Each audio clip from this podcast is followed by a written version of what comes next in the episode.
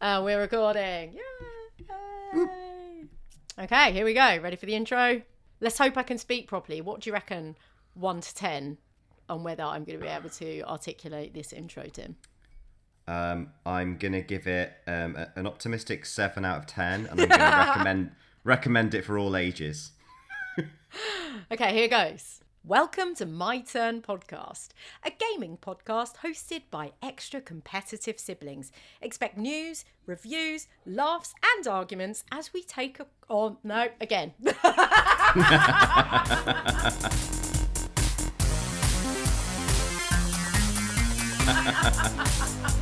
Almost. Hang on, going in for a second time. Welcome to My Turn Podcast, a gaming podcast hosted by extra competitive siblings. Expect news, reviews, laughs, and arguments as we take on games across all genres and platforms. My name's Jem, and I'm joined by my honorary little brother, Tim. Bonjour, mon petit chou. I don't know what that means. Something means- like hello, small something. Yeah, hello, my little cabbage. Oh! um, if you listen to an earlier uh, edition of the podcast where we talk about drinking games, specifically Eurovision, you'll hear an interesting story about me and a cabbage. But I digress. Um, we're back for a new series, Tim. we are, thank goodness. And you know what I'm already excited about for this series is that the previous series had quite a lot of video games Yeah. because we were going through a little thing where we weren't allowed to leave the house very much. But Don't know what you're talking now about. That, now, yeah, now that that's easing, we get to actually do some face-to-face gamage, which is what I'm bringing you today, Jem. Are three quick face-to-face board games inspired by the fact that we did them together in the same place at the same time. I know, just massive novelty. We were actually together in the same place at the same time. As Tim said, playing physical games that you can touch and stuff. Um, did we sanitize them? No, I don't think we did. I think we just went for it. Sanitized ourselves. That's true. We um there was Jem set up something in the hallway. You had to come through like um get completely naked. she sprayed you in sanitizer, um and then you had to do a little merry jig until you were dried off, and then you were allowed to enter the house. What was the um what was the song we had to dance to? Um, in the car wash, and that, that's when I got the revolving um towelette m- emotion going. Yeah. Yeah, Um, I was had just one on each surprised. arm. I see you beat me to it because I wasn't going to say it was attached to your arms. the car wash, shimmy, shimmy, shimmy. Whoa, whoa, whoa! Oh, oh, we're back with a new season, but um, as you're on the show, Tim, we obviously have to sing a song really badly because that's just Oh, yeah, what we do. we ne- we never plan that bit. It just happens. oh, mate, it was so nice to see you again, and um, thanks for tuning back in, everyone. So, as Tim said, we are going to be talking about three very quick, short board game titles that we've played. Um, I wanted to ask you, Tim, something that we've got in the habit of doing is playing a quick warm up game, a tabletop quickie, if you will, before a big board game session. Um, do you do that as well? Yeah, I often have a, a quickie before a big session. Sometimes, sometimes you've got a, a, a gathering of many people coming to your big session, and maybe only one other person has arrived, and you don't necessarily want to wait until you kick things off. So you might just have a quick one with them, um, or maybe another person, and Just then really the get brain a bit. exactly, yeah, yeah, just to lubricate the uh, the older fingers and thoughts, and then um, really get into it once you've hit critical mass. Yeah, I mean it's literally foreplay, isn't it? It's the play before Yeah. The games. It is. Yeah, yeah. I mean, I I see nothing wrong with it. Um, and do you have any particular favourites that you you turn to before a big board game sesh? Putting yes, on the I spot do, actually. I do, well, I do. It can it can depend on who turns up as to who's familiar. Because I think one of the things about having a quick game is you want the people who are there to already be familiar with it and not Yeah. have to spend time explaining rules. So it does depend on who turns up. But um, I find that King of Tokyo gets played a lot Oh, as the first game because that's quite quick and it's a little you never know which way it's going to go it's a bit of a scramble it's quite fun because you get to attack people and it sort of warms up the competitiveness so that's one and Um, another would be a, a little game called Love Letters. Oh, I love love letters. Yeah, because again, that's that's really simple. Even if no one's ever played it before, every you can only take two actions, and Yeah. the actions you can take are written on the cards, and you have two cards at any one time. So you can't not know how to play it. It's just like pick one of those and get Mm. going. Obviously, there's tactics that you learn the more you do it, but it's a simple warm up game. So yeah, I Yeah. like. And I find those kind of games you can sort of have a chat while you're playing it. It's not ultimate concentration. You can't talk to each other because tactics. So you Yeah. can kind of have your hellos, have a little catch up while you're playing them. Um, Hmm. My favourite warm up game is 100% Dobble. I love Dobble. Hmm. it's just such a high energy, kind of focusing game, but it only lasts a couple of minutes. And so it just really gets your competitive juices flowing, which is what I love about playing games. I like winning. Um, Is Dobble the one with the faces though? Not face it. Uh, there's only one face technically on the pictures, but there are different editions of Dobble. So Dobble, its original form is um, kind of like Snap, but there's seven symbols on each card. So they're not. I know Tim, you you're one of these people that has trouble recognizing different faces. Yeah, I think I've played a version of Dobble where it was faces, and so I never played it again because I can't do it. But if it's just symbols, I'd be okay. Yeah, there is a face, which is the the kind of icon or character which is known as Dobble, which is this little like purple hand thing. But um, everything else is like a tree, a carrot, a lock, a Oh, drop okay. of water. Yeah, you can recognise a carrot. I can tell a carrot from a lock. Yeah, I can't believe we haven't played it together. Actually, Ariam and Okay, I. well, um, next time. yeah, my my other brother, who's usually on the podcast, who's currently, you know, being a rock star on tour with his band, whatever. Um, he and I play it quite a lot um, when we're having a sort of big gaming sesh. That's a good warm up game for us. But he's very clumsy, so when he plays it, um, cards end up everywhere and it gets a bit aggressive. right, you you want to warm up. You don't want to um you don't want to blow your load too soon. true, true that. Um, and what are the what are the other sort of benefits of these little games that take sort of five ten minutes? Would you say? Well, the alternative, the alternative for me, there's two two things. The alternative for me to it being a warm up game is one, you have a tournament night at home Yes. where you line up maybe you know eight short games. And you kind of, you know, you have a scorecard of who's winning the games, and so it's like a big game with many games within it. That would be one thing. The other thing, as I will probably mention when we review these, is about the portability of small games that mm-hmm. you can take them to friends and you can take them to the pub. And so often that's what I look for in shorter run games is how portable are they and how well do they work in the pub. So those are the kind of other uses I have for them. yeah, and also how wipe clean. How wipe clean. You but that's for everything. That's that's your mantra. Doesn't matter what it is. Games, clothes, Yeah. carpets. I mean the walls. Um, I'm Yeah. I'm you know if you listen to the podcast regularly, you know I spill things constantly, particularly tea. Um, there is tea everywhere in my house. I'm constantly wiping tea off of things. So um, if a if a if a game card or board can withstand a bit of tea, we're good. yeah, the tea test.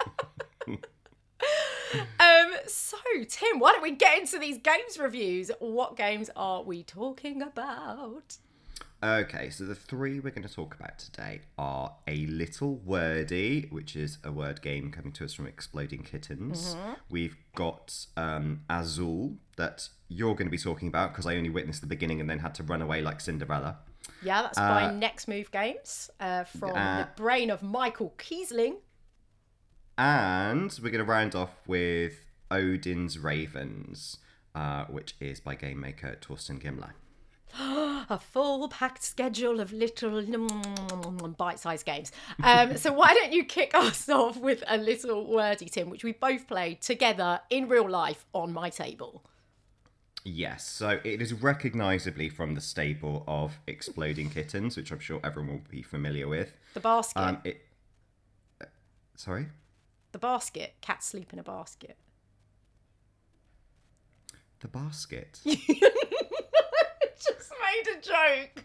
It was very bad. sorry, It went whatever it was. It went well over my head. Do you want me You to? said- Do you want me to laugh and you can edit it in later? Wait a minute. No, no, no, it's fine. Oh, I mean, I want to hear the Um, laugh just in case. Go on, go on, try a laugh. oh, you.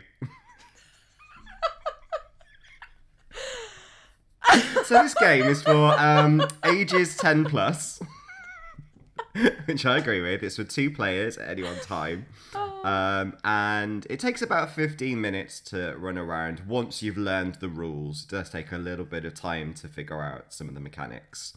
Um, it's a word game with tiles, but it is not Scrabble. Crucially, it is not Scrabble. So if you're already tuning out thinking, I don't like Scrabble, I don't want to do this, stick with us and we'll try and explain it.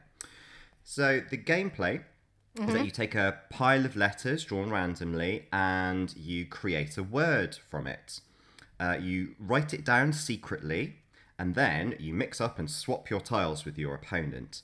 And the task is that you have to guess what word they came up with using their tiles. Now, you have some bonus cards that can help you. Um, so, for example, the card might allow you to ask what uh, for a vowel, what vowel is in the word, um, what the last letter is, how long is the word, and all of those kind of become part of the strategy of helping you guess the other person's word. As I said, it's very portable, which is Yeah. good for pub games because it's really, apart from a, a, little board that you can make notes on with a pen, it's just little cards and tiles, so it squishes up into a nice little box and is easy to take to a friend's house, as I did. Yeah. Um. So talk us through like how the game functions in a nutshell.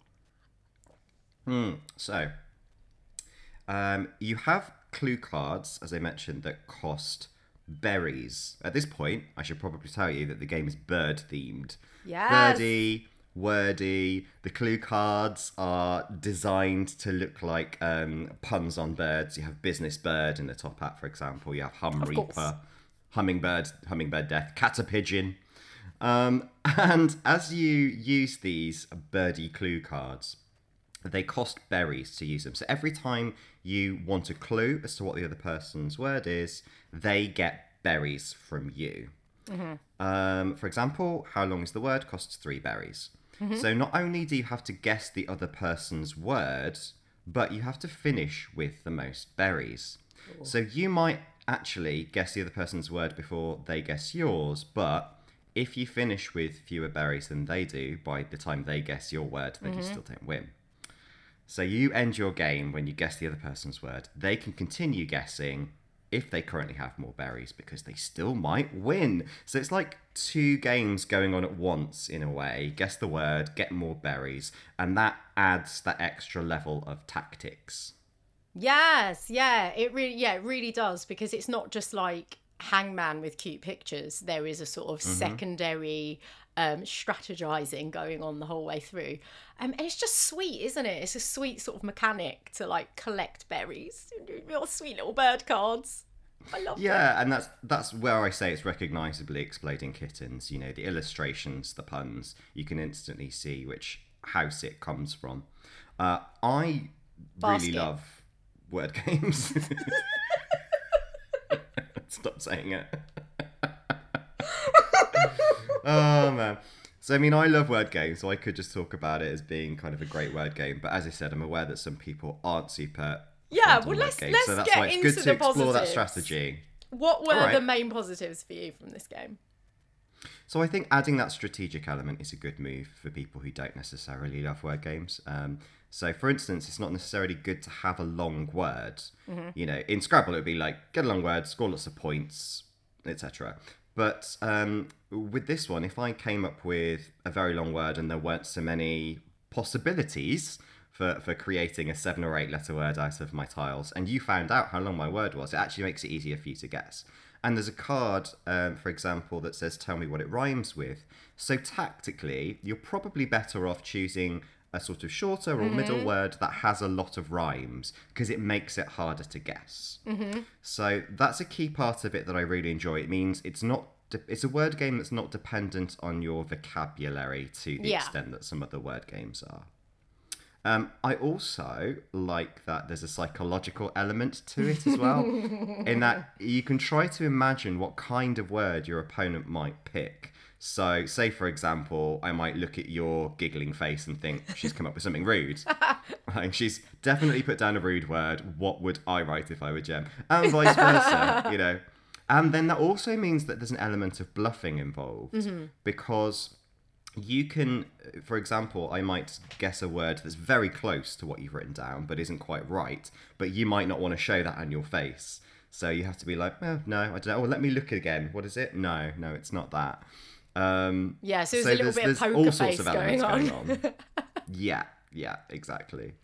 Um, so I say it doesn't demand the same level of vocabulary, but it does come into play if you don't know how something is spelled. And I will Yeah. leave that hanging for the bit that's not as good. Yeah. So any other little positives or anything of note that is a kind of a recomm not a recommendation, but like a, a high point, let's say. Um, I, I think it's pretty easy to play. I think it's very replayable. It's Yeah. a great big positive. Um, it, you know, you can. I think you could keep playing this with many people leaning over shoulders and sort of looking at what other tactics are going on. It's quite a fun one to watch happen as well. Um, and, but because you can keep changing your tactics, you get different words every time, uh, and you're playing different people. I think it's it's just got a lot of um, a lot of life in it as a game. So that's another big positive. Very Yeah, I'd agree with that. I think the game's got a lot of longevity, and when we played it, it was Yumi and Erim, and it was quite fun having the ability to sort of swap round and sort of decide whose shoulder you're going to look over, and like, oh, Mm. Yeah. that was close. You know, like you can sort of it's a, it's a bit of a it's a fun sort of spectator game, um, in a weird way.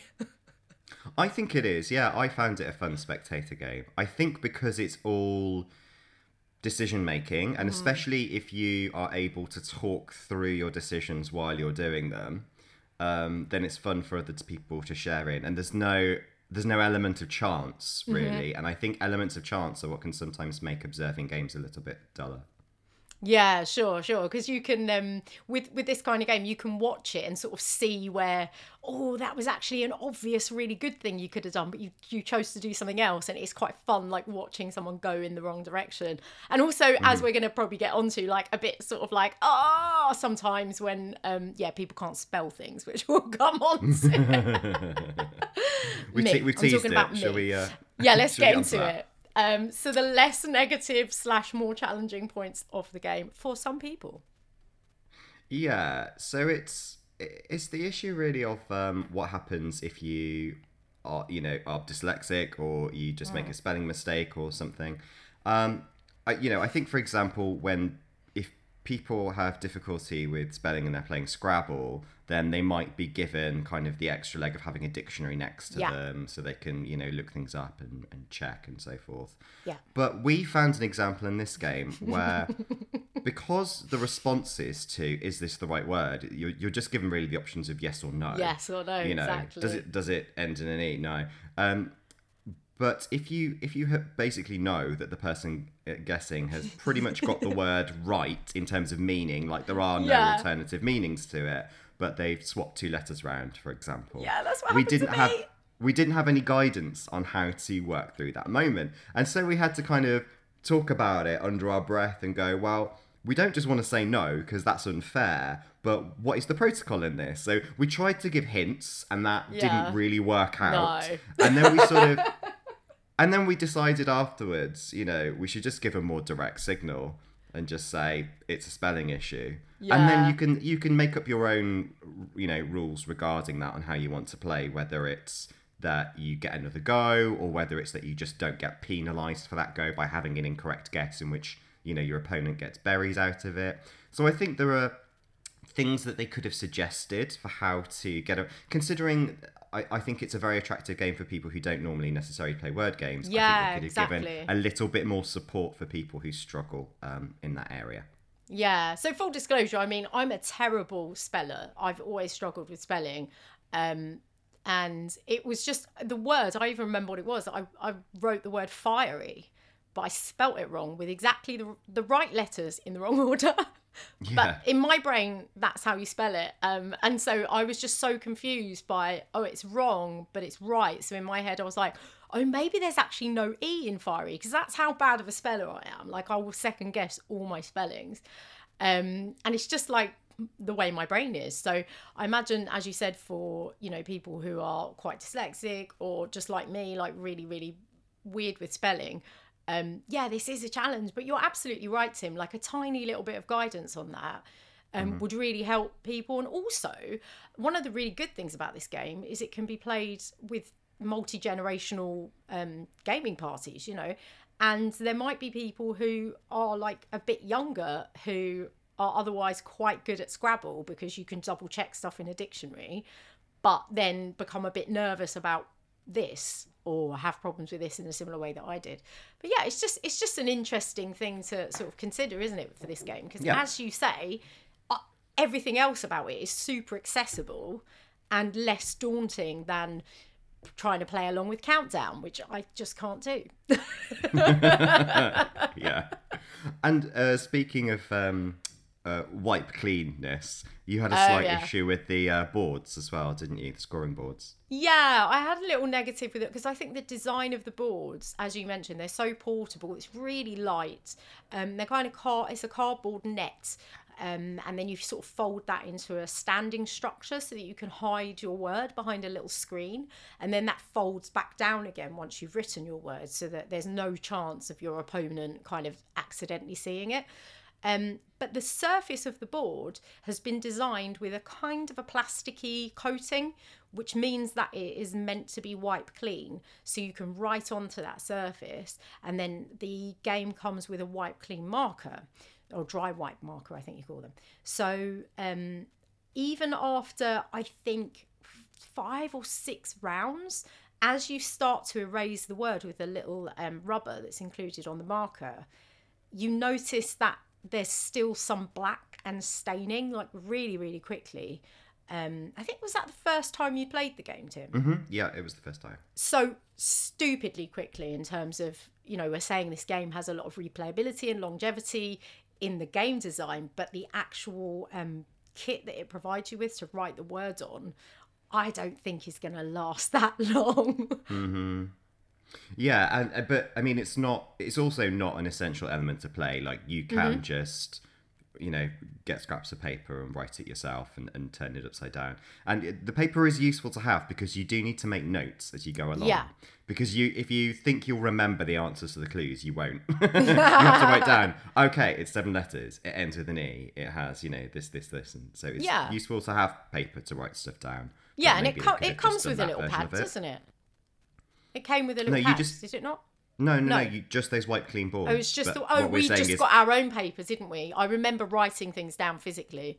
Um, There's space on the boards to Mm. write things down and make notes on, but they didn't give any paper. So yeah, just get your own.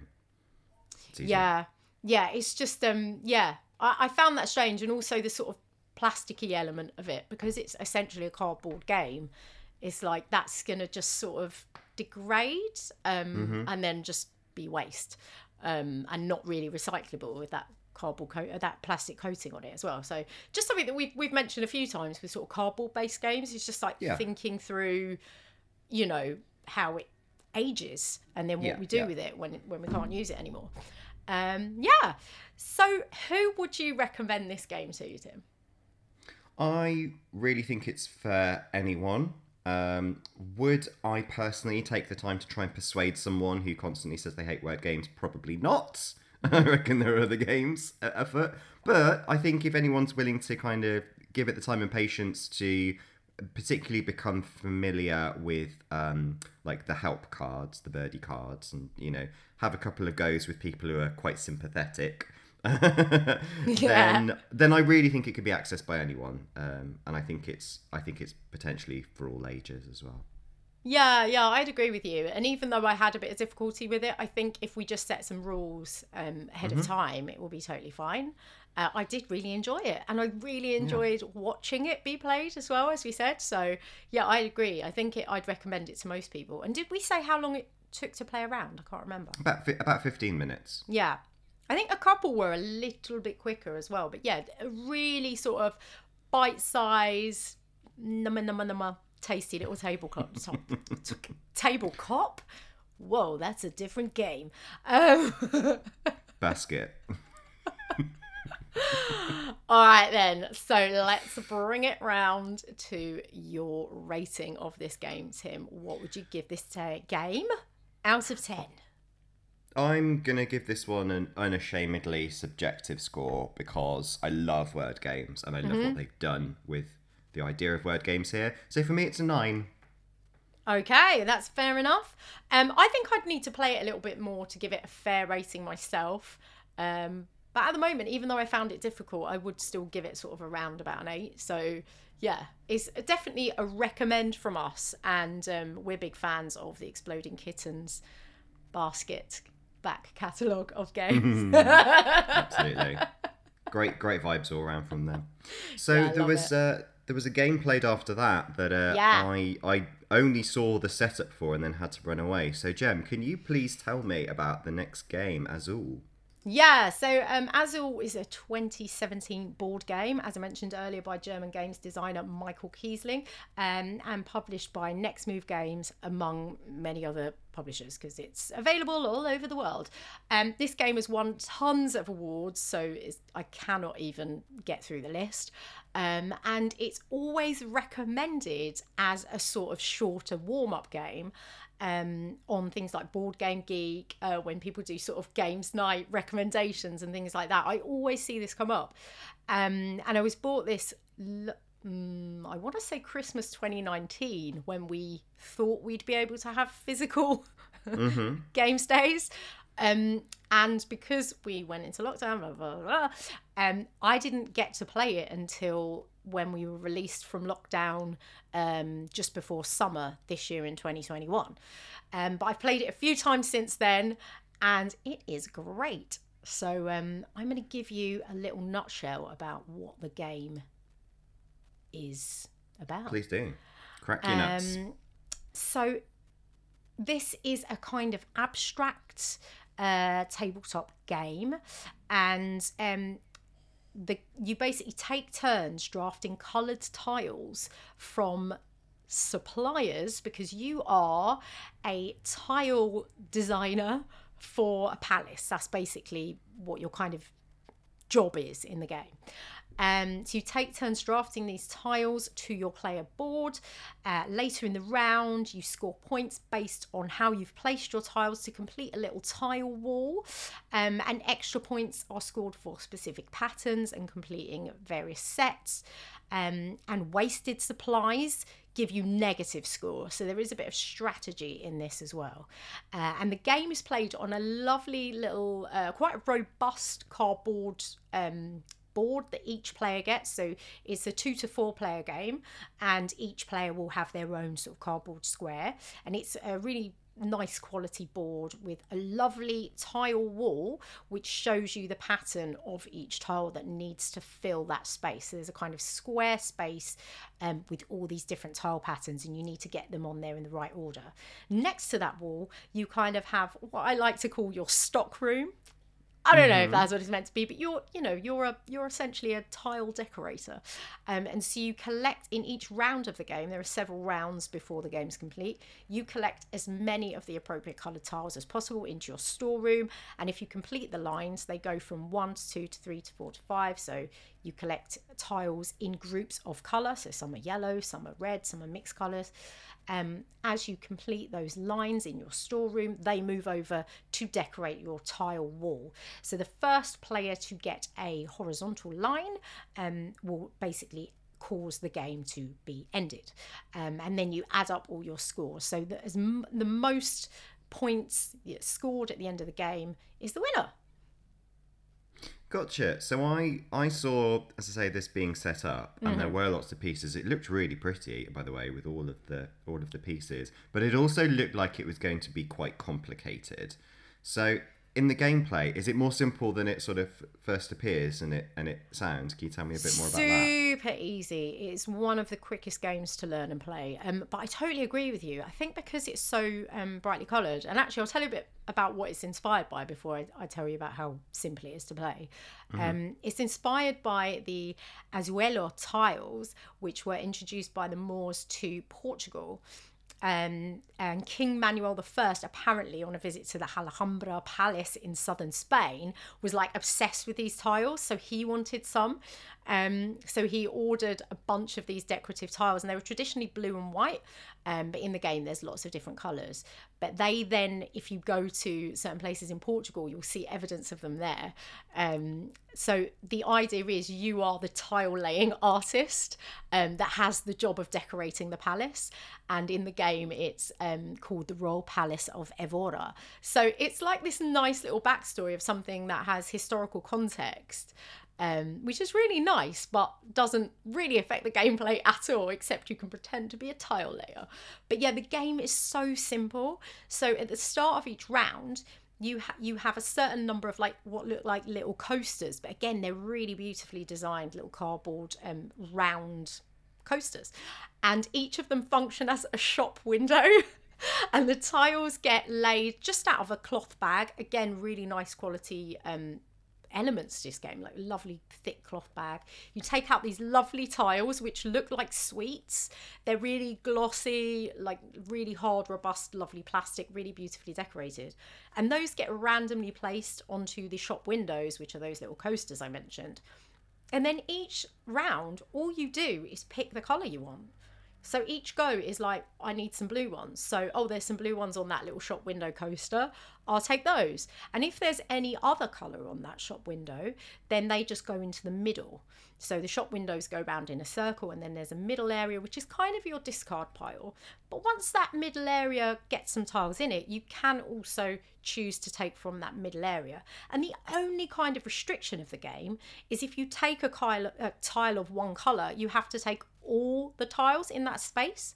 So say you want a red tile and there's three red tiles on a on a coaster but you only need two but there's no other way of getting red tiles you will have to take all three of those tiles um so then then you'll have a tile in your discard which as i mentioned earlier does give you some minus points later on, but that's where you can be strategic because you might find that no one's picking up the blue tiles, for example, and they all end up in the middle.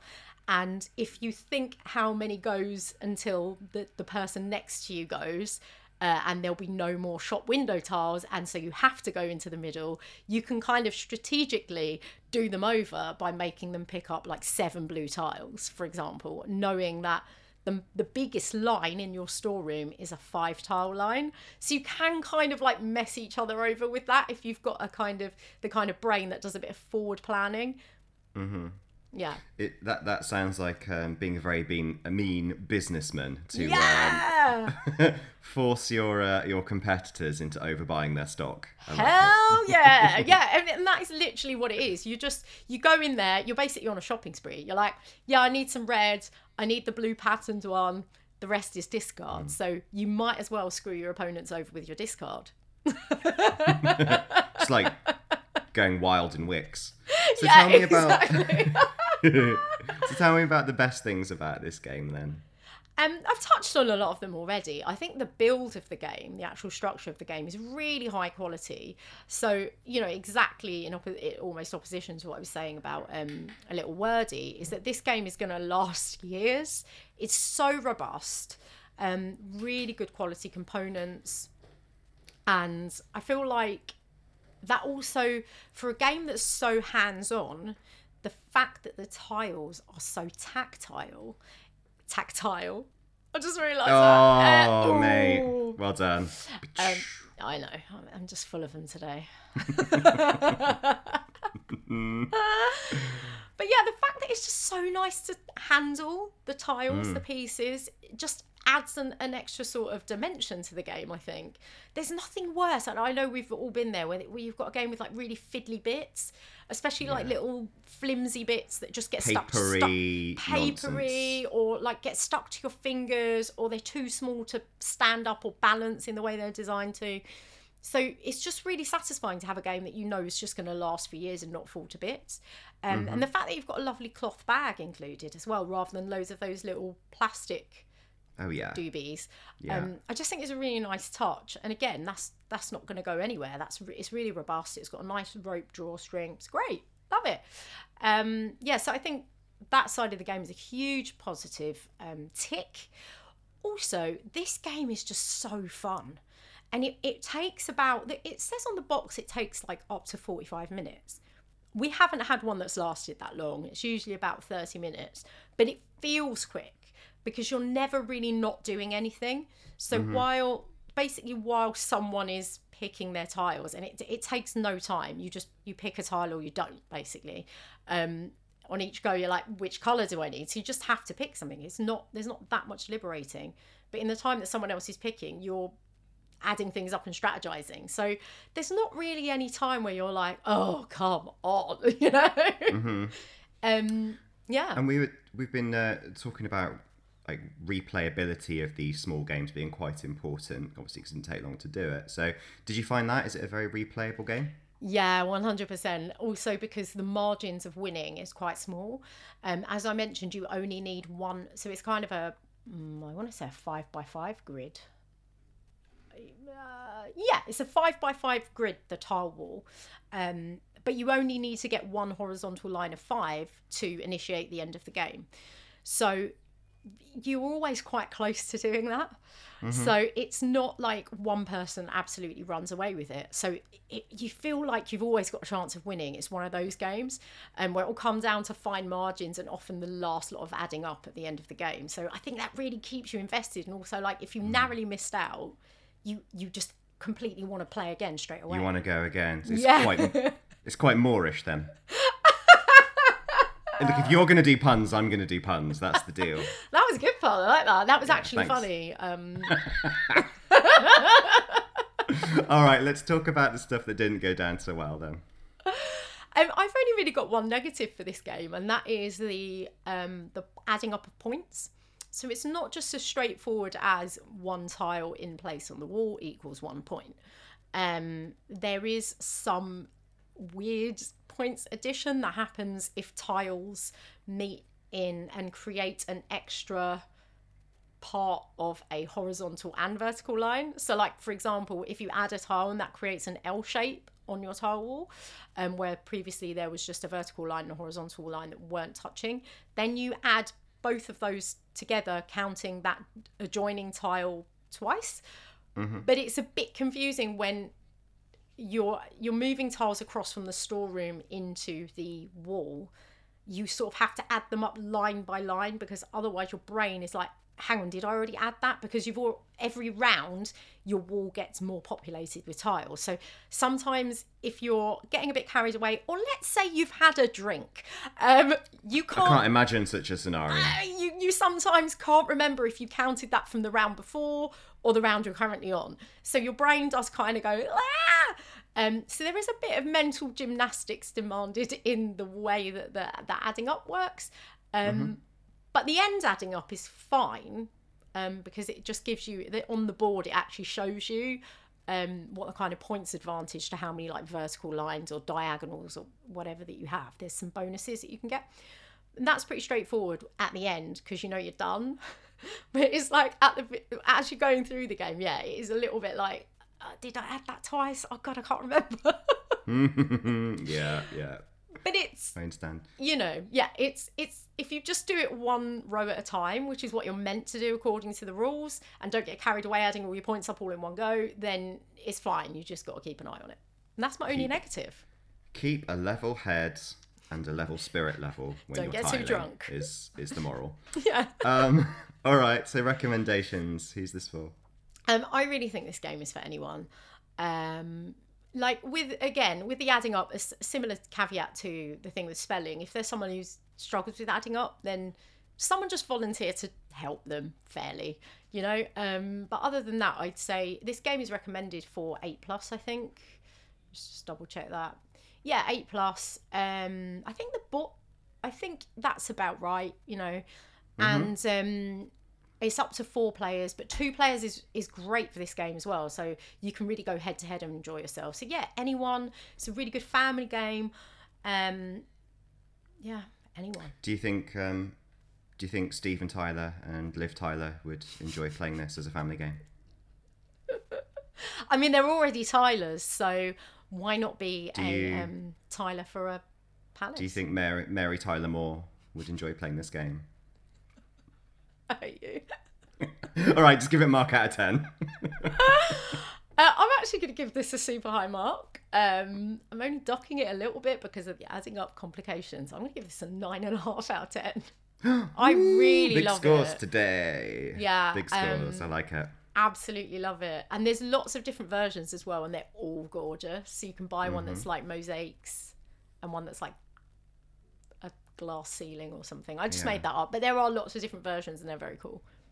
Well, you were talking about how you don't necessarily need to um, embrace the, the, the Portuguese culture of the tiles to enjoy the game, but as we probably know by now, I very much do like to embrace that. So I would be putting on some fado music, Yeah. and I would be drinking some port along with it. Uh, you know, classic ruby port as we go into winter, but probably a white port and tonic in the height of summer. Yes, Um, I'm glad you mentioned that, Tim, actually, because at the end of this podcast, I'm going to ask you to suggest a drinks pairing for each of the games that we're talking about. Oh, okay. I'll hold off Yeah. on the other two then. So, I was just uh, going to do that. yeah, and I'll, I'll say why at the end of the podcast. But if you want to know a drinks pairing for each of the games, listen to the end, and Tim will enliven your taste buds with uh, the perfect pairing. Right, hold off on that one. Well, then let's get to the uh, the final game so we can uh, get on the bebs. Yeah, what is it, Tim?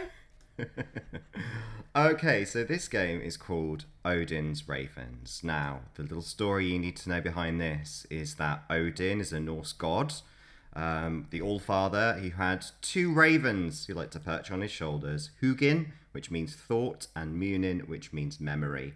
And every morning, Hugging and moaning, hug- hugging and moaning for um, the layman's. for tho- those of the Bexleyheath persuasion. Um, every morning, Odin sends his ravens out to fly around around Earth, around Midgard, and to listen out and gather the news for the day. And they fly back in the evening and they let him know what's been going on. That is the premise of this game. So two players. Um, each playing one raven, fly opposite ways around a 32 space playing field, trying to be the first one home. That's it. That's your that's your premise. Very nice. Uh, and how does the gameplay work in a nutshell, Tim? So it's a race game. You go space by space, but playing um, entirely with cards. No, no dice racing. Um, the game is all cards, very very portable. Apart from two little wooden ravens, which are your play pieces. Um, so I say it's created in 2016. Thorsten Gimmler recommended for 8 plus, and around it says last 20 minutes. I find it can go a bit quicker once you get used to it. It's, it can be quite a fast paced game. Um, the the layout then, so the board, there's no actual board. The board is created by cards. Um, so there are five different types of land card. You know, like river, mountain, forest, etc. You see that in all sorts of games. River deep, mountain high. Yeah, yeah. Sorry, I couldn't resist. We're getting there. We're getting there. Um, Go on, go on. so you lay out you lay out the land spaces so that none of them repeat, and that means that everyone has the same advantage when they're racing around the board. Um, and then you have terrain cards, which can match the land cards, Mm-hmm. and you play that to move forward um, across the land, usually one space. But if you get two of the same um, uh, land cards uh, next Mm-hmm. to each other, then you move across both spaces. Or if you get three, you move across three spaces. Um, if you have two of the same color terrain cards, you can play them as though they were one other color. What that means is it, th- there's almost never a time when you can't move. You keep moving, you keep putting down cards all mm-hmm. the time. So it's a very pacey game, and you can't collect more than seven cards anyway. So you have to kind of keep playing all the time, and that's part of the fun of it. Yeah, There are- absolutely. eight Loki cards, which you need to be aware of. Of course, this is a Norse game, and the trickster god is going to appear. And these tricks allow you to shift the land spaces, or move yourself, or impede your opponent. So, mm-hmm. for example, by building a bridge to make the other raven fl- have to fly further around, or you can twist land types so that you can move over several of the same spaces in one go, as I described earlier. Mm-hmm. And this is where the tactical elements really come in. It's in trying to think whether, by giving yourself an advantage early on, for example, that might then be beneficial to your opponent in the second half of the game when they're coming back down the track that you Yeah. started on. So you have to think quite carefully about what's going to help you. Will it also help your opponent as well? Um, understanding how the Loki cards work is really the, the majority of the setup time.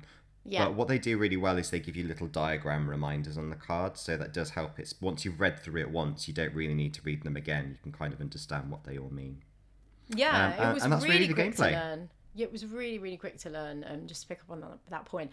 And like for me, when I when you first brought it over and I looked at it and watched it being played with you and Erin, first of all, in my head, like the way I understood it, it was kind of dominoes. Like because each card has got that split of, of the different lands. It's kind of dominoes, but dominoes being used as a bridge to get forwards. so like you're sort of constantly Yeah. turning it around to match the domino next to it. Like in my in my weird brain, that's how I learned how to play it really quickly. I was like, oh, it's, it's bridge dominoes. Yeah, you're right. It is very similar to that. It's like playing. It's like playing dominoes, but moving along the track as you go. yeah, yeah, that's what I mean by bridge, not the game bridge. Like as in, it's your road, the road Hmm. Yeah. dominoes. There we go. That's better. Um, so talk us through the biggest positives of this game, Tim. Well, as we just mentioned, really, I, I love the simplicity and the speed of the game. Um, also, every time I've played it, because I played this one a lot more than, than the others that we mentioned, um, you only really win or lose by a few steps. So there's no feeling of inevitability to the game. It can turn around really quickly. You might think you're far behind, but all of a sudden everything falls into place for you, especially if you've saved up some of your trick cards. Um, and everyone gets an even number of turns. So even if someone made it home first, the other person gets another go um, to try and make it home as well. So you can tie in the game. Yeah, that's Which- great. I'm completely fine with if you want to like end in a tie. I don't think there's anything wrong with that. What it most likely means is you're just going to go around again. you're going to play the game again because it will go faster the second time, you know, and you, you want some kind of result. So very, very replayable because of its simplicity and speed and portability. Yeah, and I'd just like to add to that. Um, I think this is a booze-friendly game because it's so visual, isn't it? That hmm just you're not doing the, the sort of adding up that I mentioned in Azul. No. no, it's not particularly taxing because you have. I think because you have to play something. There's not. There's never really a move you make that's really terrible. It mm. might not be the best move, but it's not bad. You're still going to move forward probably, and I think that's for those kinds of minds. I think that's quite encouraging. yeah, yeah. So um, enjoy with a, a drink that Tim's going to mention later. so, what, if any, were the negatives of this game for you? Well, because it is such a visual game in a lot of ways, that leads me on to something that I thought wasn't quite up to scratch, which is the designs of the cards. So they've obviously gone for, you know, these sort of Norse swirly designs, and the colour palette is all of a quite similar earthy tones. So there's very little difference, for example, I think, between, you know, the um, the purple and the blue, uh, maybe, for example, and then the green. Um, what that means is it can be quite difficult to play in low light conditions if you want to take it to the pub, for example. It's a great pub game, but actually, in low light conditions, you're going to end up doing a bit of squinting and double checking. Um, or also, you know, if you have visual difficulties distinguishing between similar colours. Also, sorting between the cards because the back of the cards Oh, have very similar patterns. And actually, that just kind of separating card from card and putting them in the right piles took you know half of the Longer game than the time, game, which yeah. it shouldn't. so you know, I think the design could have been a lot simpler, a lot bolder. You know, and use easier symbols for people to understand more quickly. So that's my criticism of that. I don't think the design is as accessible as it could be. Yeah, even just like a bold color differentiation, um, you know, illustrations aside, just the even if you went off bold color difference rather than this Mm-hmm. kind of, as you said, muted sort of earth, earthy palette, um, that would just help, I think. But yeah. Right. So, who would you recommend this game to, Tim? Oh, absolutely anyone. It's so simple. It's so simple to learn. It's simple to play. As you say, because it's got that Dominoes vibe to it, which is has got to be one of the first games everyone learns to play anywhere in the world, I would think. Yeah. um, yeah, I think it's super accessible for anyone. Yeah. And what, well, what is can the I, age? Can I um, add on that to Yeah, on. not? Yeah, it's uh, it's eight plus. It says, although I think younger is absolutely fine. But can I add on that in terms of the recommendations that although I enjoy the Norse aspect of it and the Ravens and all that kind of vibe, you're not about to enter a world of Game of Thrones or Warcraft or Yeah. any of those other sorts of games. It's kind of like you said. The the theme uh, of the previous game is sort of incidental in a way. Yeah. Same as here. It could be any land type. It could be any bird. So don't be put off if that's not your thing. Yeah, like this and Azul, as you're saying, it's like inspired by a story, Mm-hmm. but absolutely don't be put off by it. And I- would I would extend that to um something that Erin and I mentioned when we reviewed Lords of Waterdeep, which is don't be put off by the art design on the box, which is very it feels very high fantasy. It feels like yes, it's it's it's referencing Norse mythology, but it but the, the art style feels like someone who's really into reading hardcore fantasy books. Those kind of covers, if you if that makes sense. Yeah. So don't be Yeah. put off by this. This is an accessible game, uh, as Tim said. I would also recommend it to anyone. It's really good fun and really quick, fast paced, and definitely gets you warmed up for a good sesh. So, Tim, what would you rate this out of 10? Uh, for me, um, it it just loses on the um, design accessibility, but it gains points for how replayable and portable it is. So it's an it's another nine. It's a high scoring day. Ah, it's a high scoring day. I love it. I love it. Um, so that brings us to I was going to put you on the spot, but you had a little pre warning. Um, Tim also has another podcast called Thinking Drinking. What's that about, Tim? It's about um, drinks trivia and social history. So I can promise you that there are no tasting notes going on, although we do drink throughout it. But it's mostly about kind of historical nuggets, um, sometimes a little bit of chemistry, lots of kind of cultural tales behind some of your favourite drinks and some of the more obscure ones. And we sort of look at it globally and through all sorts of periods of time. And that is why I was going to ask Tim uh, for a very special new addition to my Turn podcast, which is Tim, what tasting pairing would you recommend for the games we review? Are you up for this? Oh, absolutely. yeah. I feel like this is the skill I was really born to demonstrate to the world. Me too. Because Tim is like, I mean, we're siblings basically, and uh, Tim is always one for making sure the atmosphere is fully kind of realised, not just in the games you play, uh, the places you go to, but also what you're wearing, and more importantly, what you're eating and drinking. So, Tim, I'm going to challenge you to give us a drinks pairing for playing a little wordy. Oh, now you see, a little wordy was a a little bit difficult, more difficult than the other two, because I had to think through this. You know, birds, drinks. How do they go together? Something to do with the drinking bird that kind of tips its head up? no, no, no.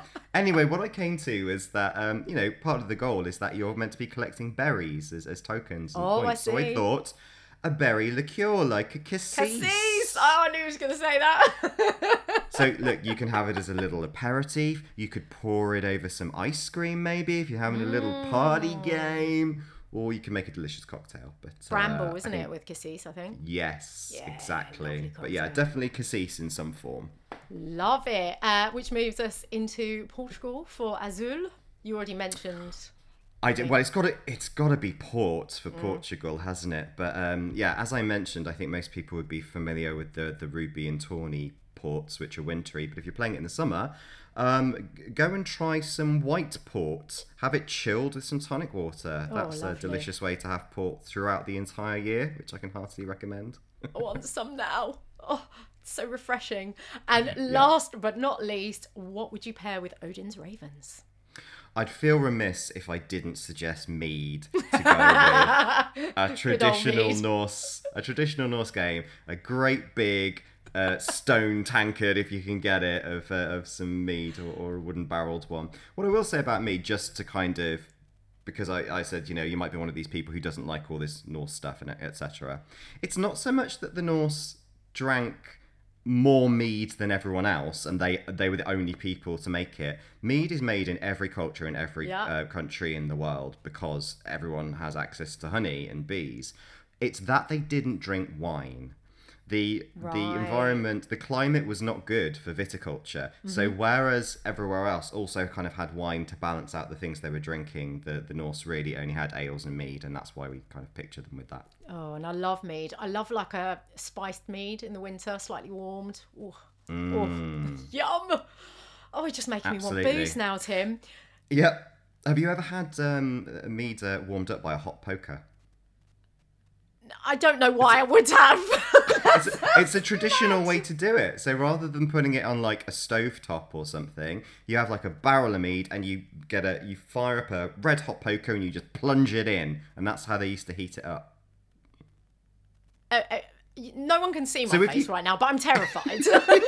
if you can get one of those for a for a games night, that's what I'm saying. If you want to go the full hog, let's get a red hot poker, barrel of mead, plunge it in. I mean, I could I could probably get you a kebab skewer. Being being of Turkish heritage, I've got a few of those lying around, but um, I don't know about poker. Sounds great. Well, I think that brings us neatly, um, somewhat terrifyingly, to the end of the podcast. Po- Who's got a hot poker lying around? anyway, right. Oh, I've just got Vlad the Impaler in my head. Oh, I'm not going to go there. Um, I think Tim's broken me today. But thank you so much for joining us for season five of My Turn Podcast. Wow, five seasons. Um, we've been doing this a long time. Woo, woo, woo. Um, so thank you very much, Tim, for joining me. And thank you for listening along. If you have any board game recommendations for us, um, please uh, get us on Instagram is where we're most active. We also have Twitter, uh, just My Turn Podcast. You'll find us. Um, yeah, just like suggest stuff away, get in the DMs because we are looking to take on as many board games as we can before we're locked away again, which I hope never happens. But you know, it the world. Um, but thank you so much for joining us. If you feel inclined in your heart to give us a five star review, that would really help.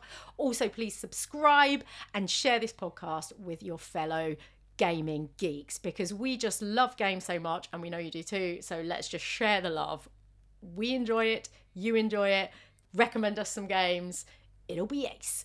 Um, so I think goodbye is where we're at now. So thanks, Tim. See you later. Thank you very much. Um, au revoir, chickpea. Basket. Bye. Bye.